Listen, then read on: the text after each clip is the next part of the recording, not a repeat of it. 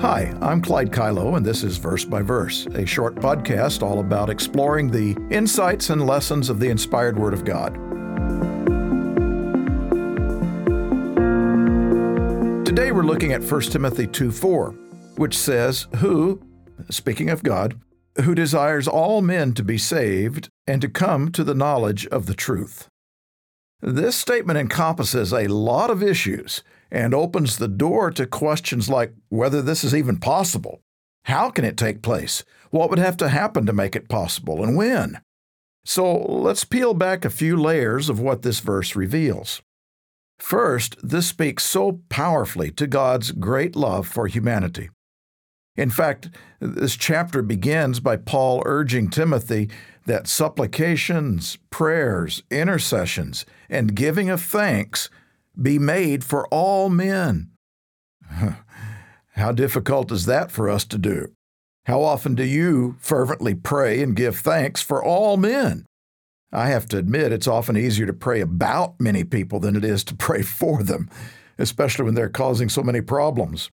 Nevertheless, God wants us to pray for all men because, connecting verse 1 to verse 4, in the end, he wants all, everyone, to learn the truth, His truth, and to be saved. Immediately following verse 4, he reminds us that Christ Jesus gave himself a ransom for all, echoing John 3:16, "For God so loved the world that he gave his only begotten son, that whoever believes in him should not perish but have everlasting life." That's what God wants. And He wants all of us to want that for everyone else as well. But that raises the question how can this be possible? After all, uh, billions of people have lived without ever knowing anything about God, much less the truth about His way to live and to be saved. If God desires this so much, some would say He's pretty feeble in His ability to actually make it happen. Is that true? Well, not at all. God has an incredible plan all mapped out, one that guarantees all humans will have an opportunity to come to the knowledge of the truth.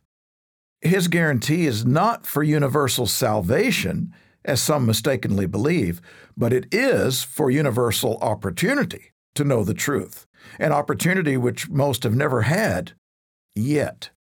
Notice verse 6, which, speaking of Christ, says, he gave himself a ransom for all to be testified in due time.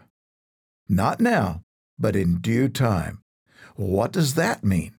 Well, due time will come with the promised resurrections of all people.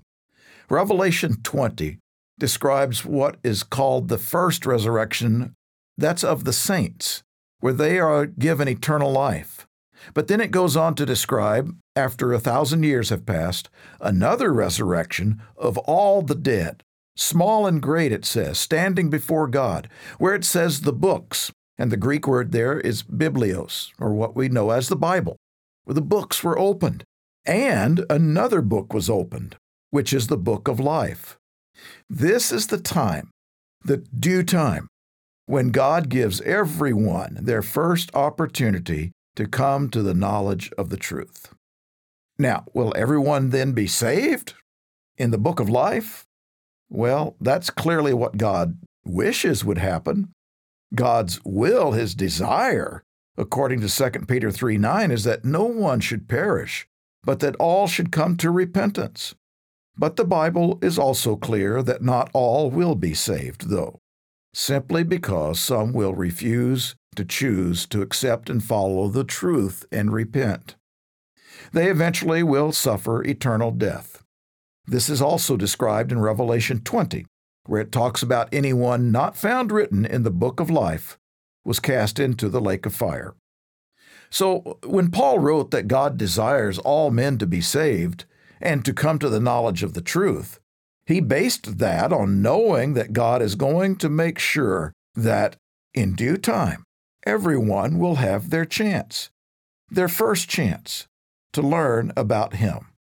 What they do with that knowledge will then be in their hands. Now, that's a lot to cover in a short podcast. So go to our website, lifehopeandtruth.com, and search the articles on salvation or the resurrections, and they will help you understand more deeply the scriptures showing this magnificent plan of God. Verse by Verse is a companion podcast to the Daily Bible Verse blog, which you can find on the Life, Hope, and Truth Learning Center. Check out the show notes for more.